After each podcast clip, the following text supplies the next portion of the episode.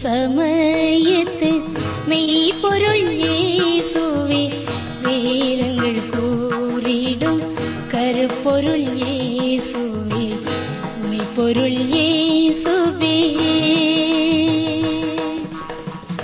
உண்மை என்பது ஒன்றே ஒன்றாகும் அன்னையில் சேர்ந்திட்டால் அதுவும் புலனாகும் பொருள் இயேசுவே. வேத ஆராய்ச்சி வானொலி அன்பர்களுக்கு எங்கள் காலை வணக்கங்கள். தேனிலும் இனிமையான வேதம், முத்துக்களை பார்க்கிலும் விலையேறப் பெற்ற வேதம், பாதைக்கு வெளிச்சம் காட்டும் வேதம், தித்திக்கும் இனிய வேதத்தை நீங்களும் ருசிக்க உங்களை அன்புடன் வரவேற்கிறோம்.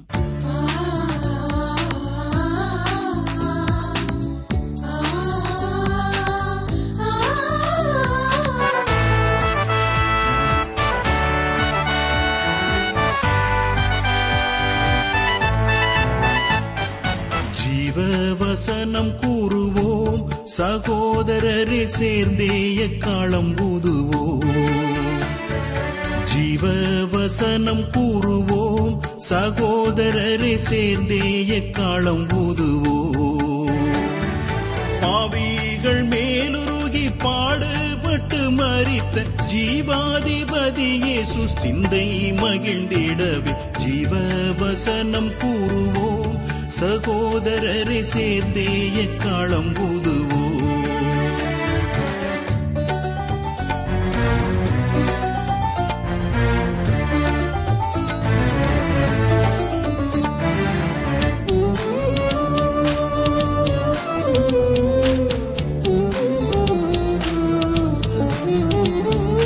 பாதக பேயின் வலையில் ஐயோ திரள் பேர் பட்டு மடியும் வேளையில், பாதக பேயின் வலையில் ஐயோ திரள் பேர் பட்டு மடியும் வேளையில், வேதமையோடு பிடிவாத மருள் மிகுந்து வேதனை தானடைய ஓவோர் கதி பெறவே ஜீவ வசனம் கூறுவோம் சகோதரரை, சேர்ந்தே எக்காலம் ஊதுவோம்.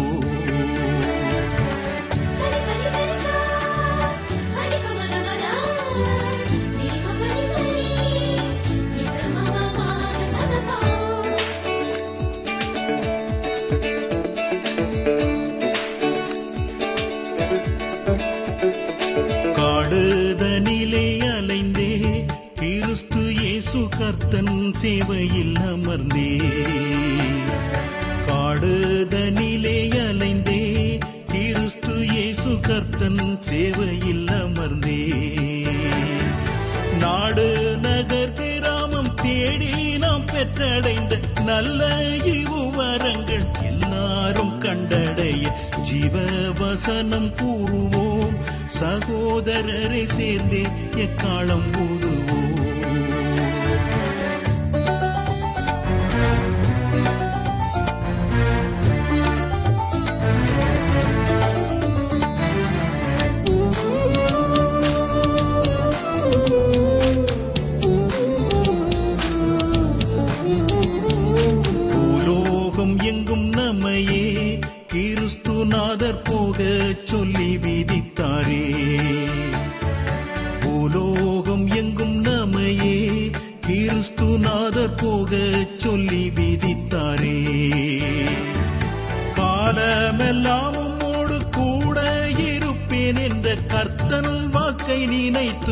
தேசமும் பிரிந்து ஜீவ வசனம் கூறுவோம் சகோதரரை, சேர்ந்தே எக்காலம் ஊதுவோம்.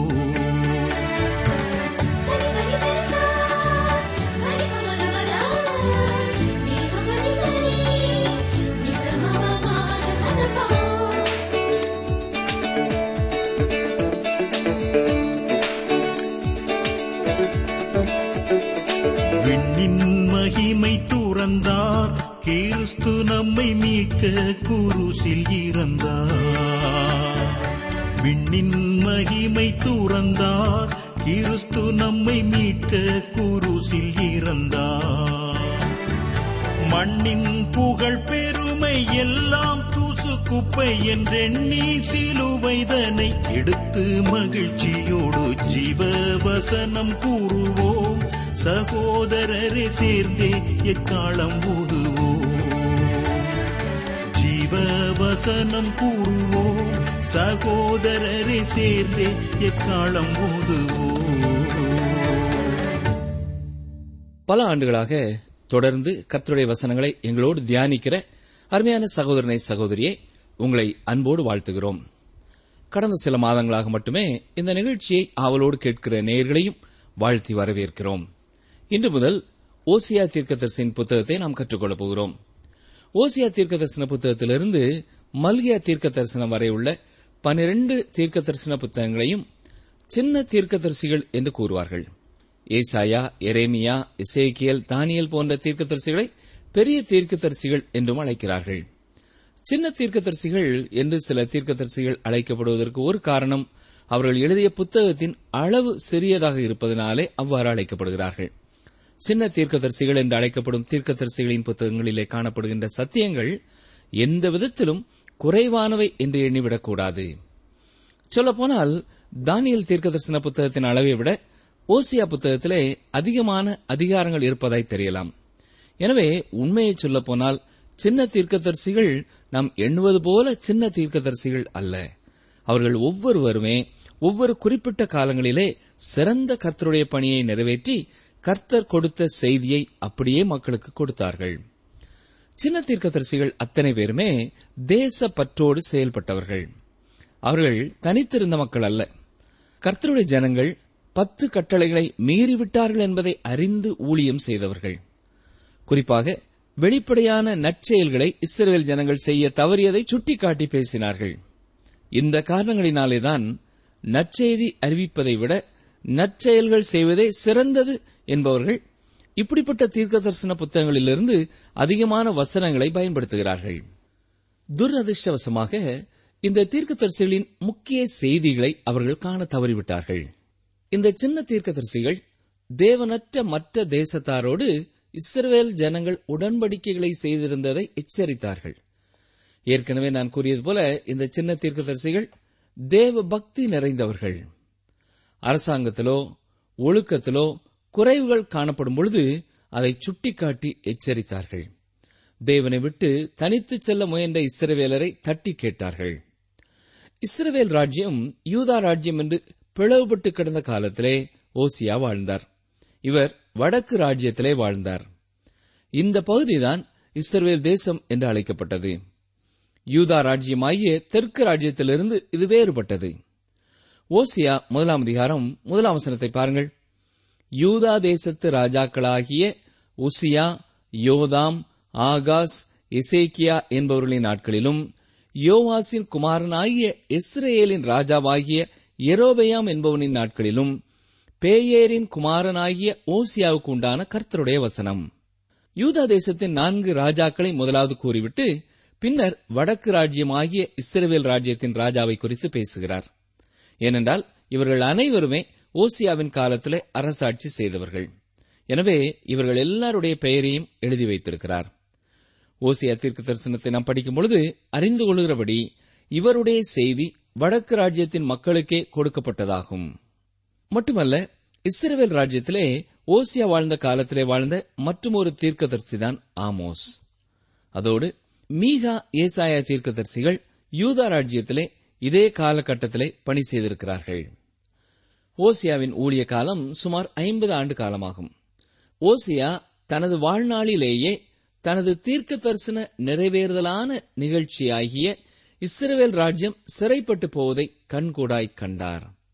தெற்கு ராஜ்யத்தின் தீர்க்கதரிசியான எரேமியாவோடு கூட ஓசியாவை நாம் ஒப்பிடலாம். ஏனென்றால் எரேமியாவும் தெற்கு ராஜ்ய மக்களுக்கு விரோதமாக அவர்கள் சிறைப்பிடிப்பை குறித்து தீர்க்க தரிசனம் உரைத்தார். மக்கள் அவ்வாறே சிறையிருப்புக்குள்ளே கடந்து செல்லும் பொழுது அவரும் அதை தன் கண்களால் கண்டார். அதே போலத்தான் ஓசியா வடக்கு ராஜ்யம் அசீரியரின் சிறைப்பிடிப்பிற்குள்ளே கடந்து செல்லப் போகிறது என்பதை குறித்து எச்சரிப்பு கொடுத்தார். அவர் காலத்திலேயே அதுவும் நடைபெற்றது. பல காரியங்களிலே எரேமியா தீர்க்கதரிசிக்கும் ஓசியா தீர்க்கதரிசிக்கும் இடையிலே காணப்பட்ட ஒற்றுமைகளை நாம் பார்க்க முடியும். கர்த்தரிடமாய் திரும்புங்கள் என்பதுதான் இந்த புத்தகத்தின் கருத்து செய்தியாகும். பல பிரசங்க பீடங்களை குறித்து இக்காலத்திலே கூறப்படுகிற ஒரு குற்றச்சாட்டு அவை பலவீனமானவைகளாகவும் நிச்சயமில்லாத செய்திகளை கொடுப்பதாயும் இருக்கிறது என்கிறார்கள். யோவான் ஸ்நானகனைப் போல வனாந்தரத்திலே கூப்பிடும் சத்தமாயிருப்பதற்கு பதிலாக செவித்தினவுள்ளவர்களை ஆற்றி தேற்றவும் கட்டுக்கதைகளை விரும்புகிறவர்களுக்கு கட்டுக்கதைகளை கொடுக்கிறதாயும் மனிதர்கள் எதை எதிர்பார்க்கிறார்களோ அதை கூறும் பிரசங்க பீடங்களாயும் இருக்கிறது என்று கூறப்படுகிறது. காரணம் என்ன? வாழ்க்கையின் முக்கியமான சத்தியங்களை குறித்து அங்கே செய்திகள் கொடுக்கப்படுகிறதில்லை. இதற்கு காரணம் சத்தியத்தை சத்தியம் என்று பிரசங்கிக்கும் ஊழியர்களை மக்கள் குற்றம் சாட்டுவார்கள். பரிசுத்த ஆவியினாலே குத்தப்படுகிறவர்கள் ஊழியருக்கு விரோதமாய் சீறி எழும்புவார்கள். இப்படிப்பட்ட காரியங்களுக்கு பயந்திருக்கும் ஊழியர்கள் இக்காலத்திலே சொல்ல வேண்டிய சத்தியங்களை சொல்ல தவறிவிடுகிறார்கள்.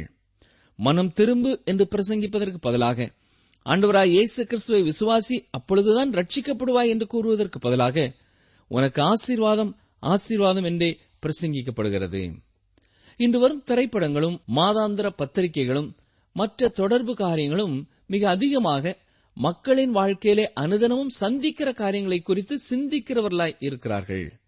ஆனால் அதை குறித்து வல்லமையோடும் அதிகாரத்தோடும் சரியான காரியங்களை பேசுவதற்கு பதிலாக இன்றைய பிரசங்க பீடங்கள் பல ஆகாயத்திலே சிலம்பம் பண்ணுகிறவைகளாய் இருக்கின்றன.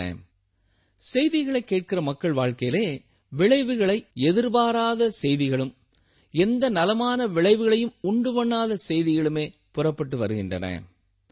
தேவனை ஆராதிக்க மக்கள் கூடும் இடங்களிலேயும் தேவனுக்கு துதிபாட வேண்டிய நேரங்களிலே மனிதர்களையே துதிபாடும் ஊழியர்களை பார்ப்பது கர்த்தருடைய பிள்ளைகளுக்கு கண்ணீரை வரவழைக்கிறது. மக்கள் அனுதின வாழ்க்கையிலே போராடி கொண்டிருக்கும் பிரச்சனைகளுக்கு வேதம் என்ன சொல்கிறது என்பதை குறித்து பல பிரசங்க பீடங்கள் கூறுவதை தவிர்க்கிறது. ஆனால் ஓசியா தீர்க்க தரிசன புத்தகத்தை நாம் படிக்கும் பொழுது அனுதின வாழ்க்கையின் காரியங்களை அவை எப்படி தெளிவாய் சொல்கிறது என்பதை நாம் புரிந்து கொள்ள முடியும். இது ஒரு அழகான கதை அல்ல. ஓசியாவின் செய்தியை நாம் புரிந்து கொள்ள வேண்டும் என்றால் இதையும் நாம் புரிந்து கொள்ள வேண்டும். ஓசியா தீர்க்க தரிசன புத்தகத்தின் செய்தியின் பின்னணியம் என்னவென்றால் ஒரு உடைந்து போன குடும்பமாகும். ஓசியாவின் தனிப்பட்ட வாழ்க்கையின் அனுபவமே இந்த புத்தகத்தின் செய்தியின் பின்னணியமாய் இருக்கிறது. உடைந்து போன ஒரு குடும்பத்திலிருந்து வெளியே சென்று உடைந்து போன இருதயத்தோடு தன் தேச மக்களுக்கு செய்தி அளிக்கிறார். தேவன் எப்படி உணர்ந்திருப்பார் என்பதை உண்மையாகவே உணர்ந்து செய்தியை மக்களுக்கு சொன்னவர் ஓசியா. குடும்பமே சமுதாயத்தின் அஸ்திவாரமாயிருக்கிறது. எக்காலத்து மக்களுக்கும் அதுவே உண்மை. தேவனே குடும்பத்தை மனுக்குலத்திற்கு கொடுத்தவர். உலகத்தின் ஆரம்பத்திலேயே தேவன் அதை மனிதனுக்கு கொடுத்து விட்டார். சமுதாயத்திலே மிக முக்கியமான ஒரு அங்கம் குடும்பமாகும். இந்த உலகத்திற்கு எப்படி அணு ஒரு அடிப்படையோ அதே போல சமுதாயத்தின் அடிப்படை குடும்பம். ஒரு கட்டிடத்தின் குணநலனும் அதன் வண்ணமும் அதிலே பயன்படுத்தப்பட்டிருக்கிற செங்கல்களை பொறுத்ததாய் இருக்கிறது. எந்த சமுதாயத்திலே குடும்பங்கள் உறுதியானவைகளாய் இருக்கின்றனவோ அந்த சமுதாயம் உறுதியானதாய் இருக்கும். ஒரு தேசத்தை உறுதியானதாக பிடித்திருக்கும் சங்கிலியின் ஒவ்வொரு வளையமும் ஒவ்வொரு குடும்பமாகும். எனவே ஒவ்வொரு குடும்பங்களும் மிக மிக முக்கியமானது. குடும்பத்திலேதான் நமது உண்மையான வாழ்க்கையை நாம் வாழ்கிறோம். நாம் நாம இருப்பது நமது வீட்டிலேதான். வெளியே செல்லும் பொழுது செல்லும் இடத்திற்கு ஏற்ற உடையை அணிந்து கொள்கிறோம். வீட்டின் நான்கு சுவர்களுக்குள்ளேதான் நம்முடைய முகமூடிகளை கழற்றி நாம் நாமாயிருக்கிறோம். குடும்பம் மிக முக்கியமான ஒன்றாக இருப்பதனாலேதான் அதை பாதுகாப்பதற்காக தேவன் சில பாதுகாவல்களை அதற்கு கொடுத்திருக்கிறார். இவைகளிலே ஒன்றுதான் திருமணம். இந்த உலகத்திலே எந்த ஒரு ஸ்தாபனத்திற்கும் அவர் கொடுத்த முக்கியத்துவத்தை விட குடும்பத்தை ஸ்தாபிக்கவே மிக அதிக கவனம் செலுத்தினார். சமுதாயம் திருமணத்தை உண்டாக்கவில்லை. சமுதாயம் திருமணத்தை கண்டுபிடிக்கவும் இல்லை. தேவனே திருமணத்தை ஏற்படுத்தினார். அதை அவர் மனுக்குலத்திற்கு கொடுத்தார். மத்தேயு எழுதின சுவிசேஷம் பத்தொன்பதாம் அதிகாரம் ஆறாம் வசனத்திலே மிக தெளிவாக அது கூறப்பட்டிருக்கிறது. தேவன் இணைத்ததை மனிதன் எவனும் பிரிக்காதிருக்க கடவன். தேவனே முதல் திருமணத்தை நடத்தி வைத்தார். கணவன் மனைவியான முதல் குடும்பத்தை கர்த்தர் ஆசீர்வதித்தார். திருமணம் என்பது அதிகாரப்பூர்வமான ஒரு ஒப்பந்தத்தை விட மேலானது. திருமணம் பொருளாதார உடன்பாட்டை விட மேலானது. இருவரும் ஒருவரை ஒருவர் நேசிப்பதனாலே இணைக்கப்பட்டிருக்கிறார்கள் என்பதை விட மேலானது. இது தேவனுடைய செயல்.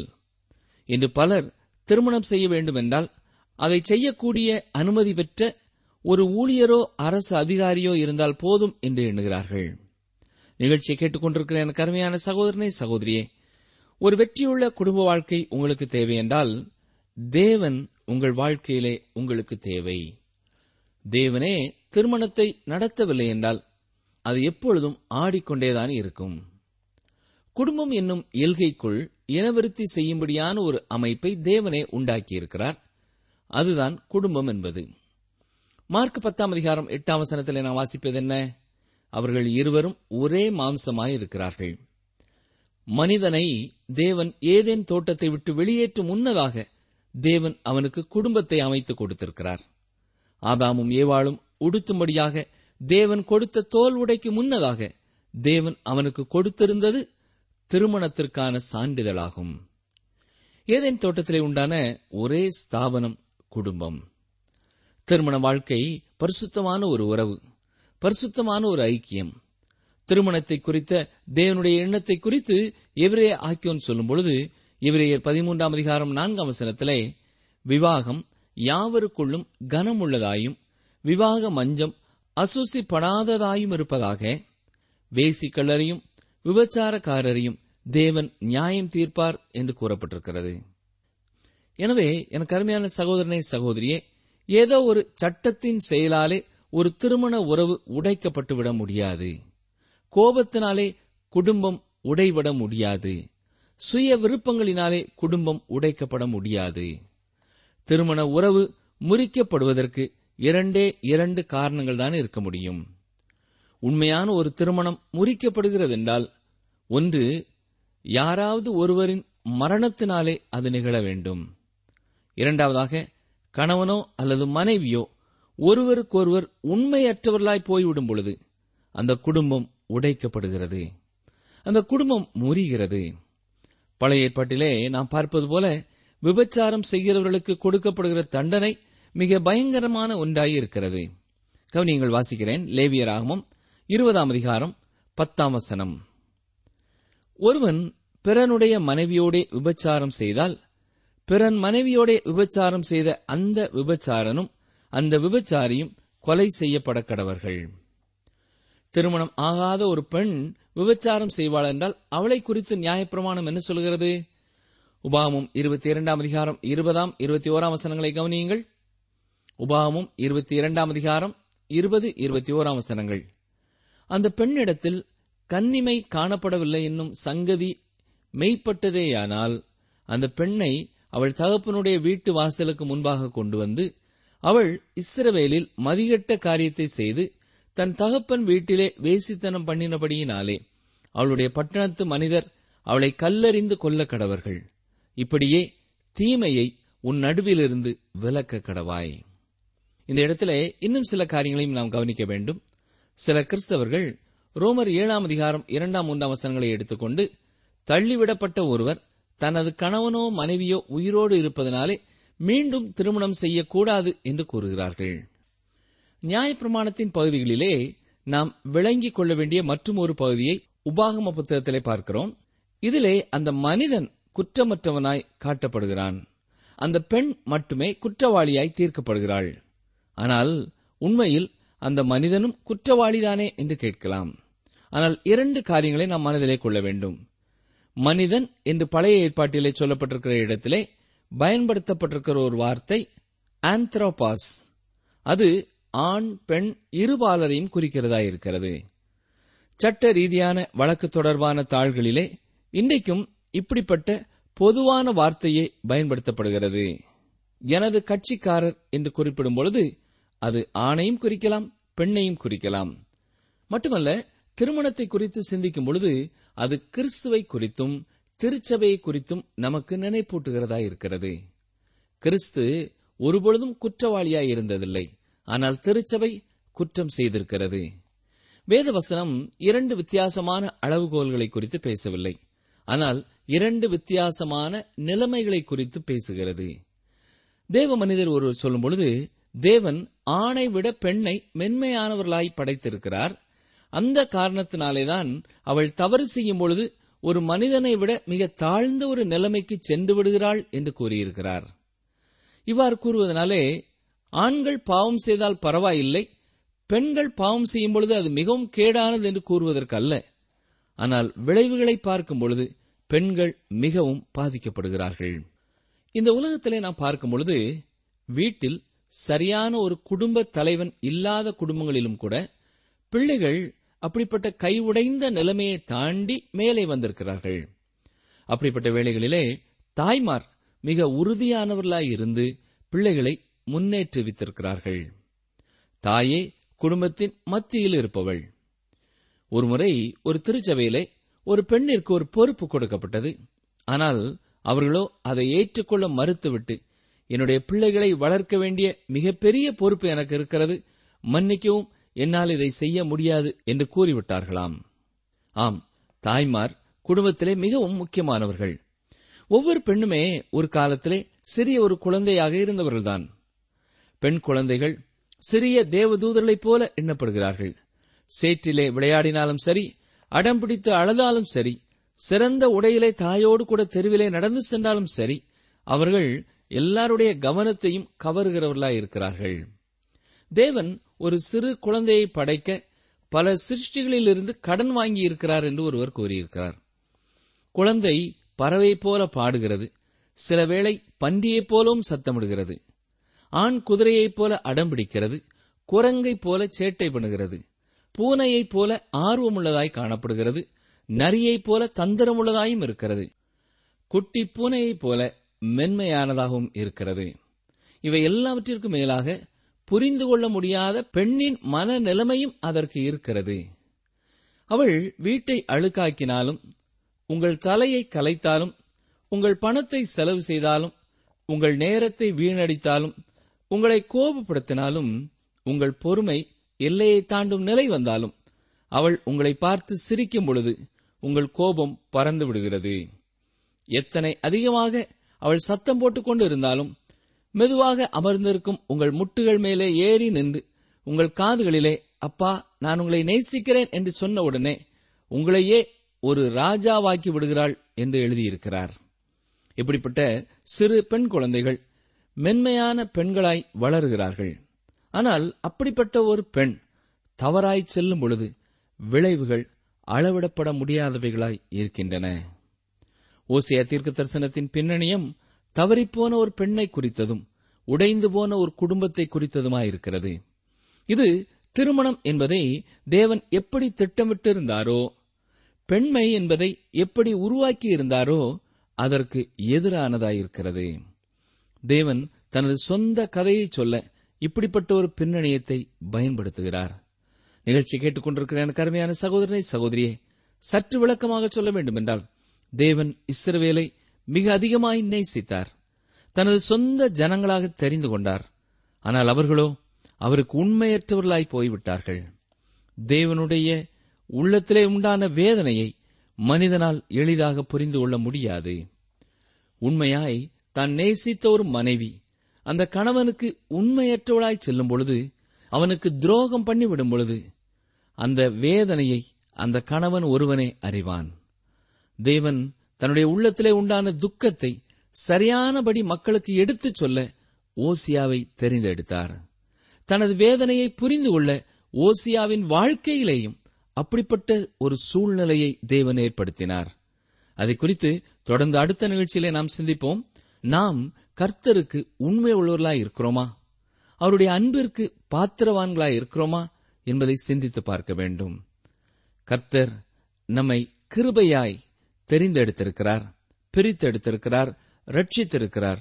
ஆனால் அவருக்கு கொடுக்க வேண்டிய முக்கியத்துவத்தை நாம் இந்த உலகத்திலே வேறு எந்த காரியத்திற்காவது கொடுத்து கொண்டிருக்கிறோமா என்பதை நாம் சிந்தித்து பார்க்க வேண்டும். ஜெபம் செய்வோம். எங்களை நேசிக்கிறீங்களா அன்பின் ஆண்டவரே, எங்கள் மேல் நீர் வைத்திருக்கிற மாறாத உன்னதமான உயர்வான அன்பிற்காக நன்றி செலுத்துகிறோம். நாங்கள் உம்மை துக்கப்படுத்திய நேரங்களை தயவாய் இறங்கி எங்களுக்கு மன்னியும். நீர் எங்கள் மேல் வைத்திருக்கிற அன்பிலே குறைவிடாமல் நாங்கள் உண்மையற்றவர்களாய் இருந்தாலும் நீர் எங்களுக்கு உண்மையுள்ளவராய் இருப்பதற்காக உமக்கு நன்றி செலுத்துகிறோம். நாங்கள் ஒவ்வொருவரும் நீர் எதிர்பார்க்கிற உண்மையுள்ளவர்களாக உண்மையான அன்புள்ளவர்களாக வாழ கர்த்தர் தாமே அனுதினமும் எங்களை காத்துக்கொள்ள ஒப்புக் கொடுக்கிறோம்.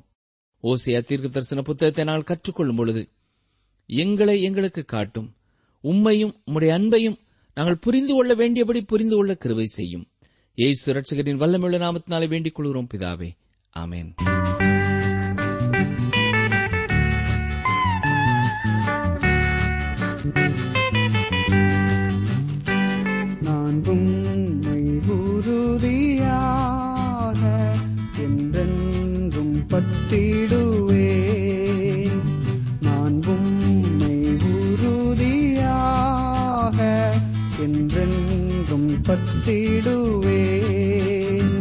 சமாதானம்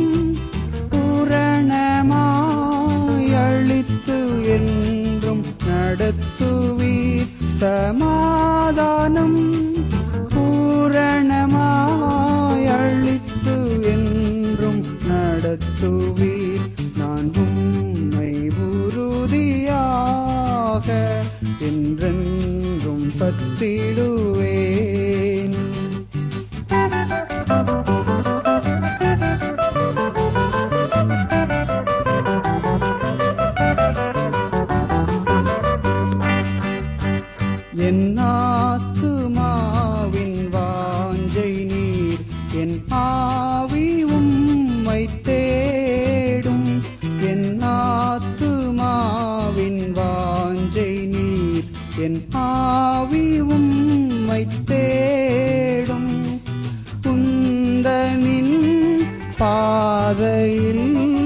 செம்மையாய் நடத்திடும். நான் உம்மை உறுதியாக என்றென்றும் பற்றிடுவேன்.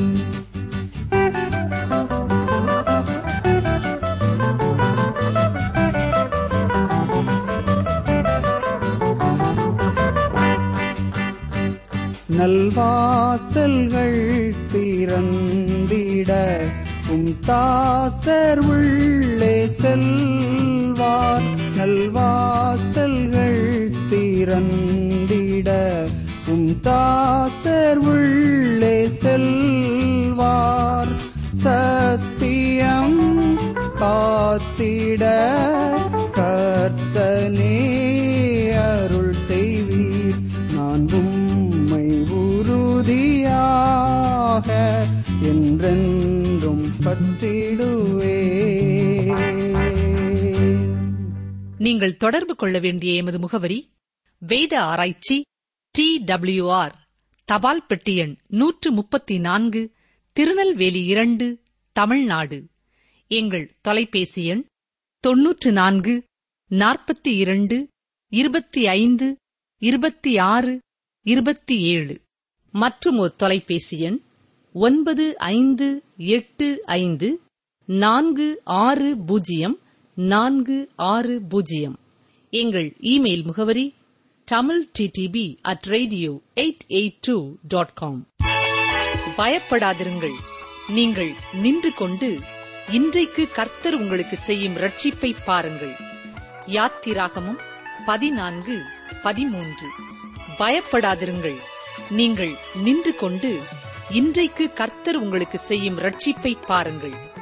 யாத்திராகமம் பதினான்கு பதிமூன்று.